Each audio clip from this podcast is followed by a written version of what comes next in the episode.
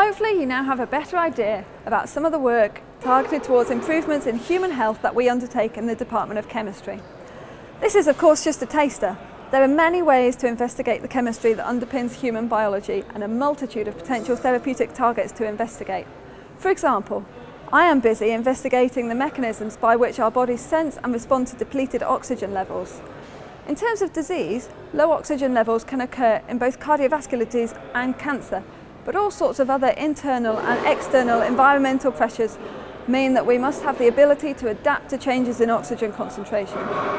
This is controlled by a set of enzymes called the HIF hydroxylases, which convert molecular oxygen into a chemical hydroxylation signal on another protein known as HIF.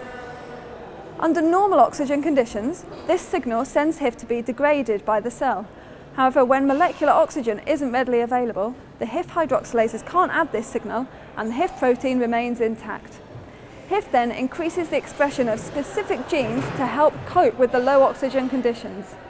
This can lead to an increase in oxygen delivery by production of more blood cells, for example, and a decrease in oxygen consumption by switching from aerobic to anaerobic metabolism. I'm particularly interested in understanding the precise molecular details of the reaction the HIF hydroxylases undergo with oxygen. Knowing how these and similar enzymes respond to decreasing levels of oxygen will help understand how our cells respond to such conditions, ideally leading to new therapies targeting both cardiovascular disease and cancer.